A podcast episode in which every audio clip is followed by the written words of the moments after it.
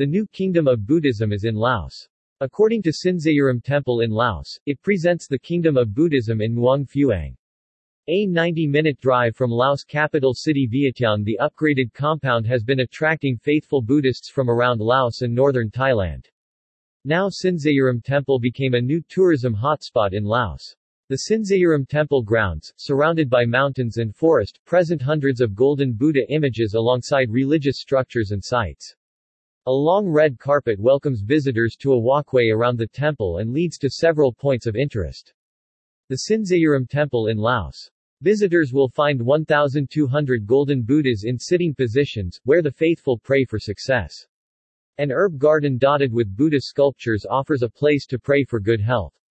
Other sacred sites include an area to mourn the dead, pray for good fortune and wealth, pray for work advancement, and learn about Buddhism. Mr. Songthan Sodekse oversees Sinzayiram Temple, the faithful flock to the holy grounds during three main Buddhist holidays and cultural festivals. The Rice Festival Bon Pha Thay Kao, held in March, honors Laos' abundance of rice and agriculture.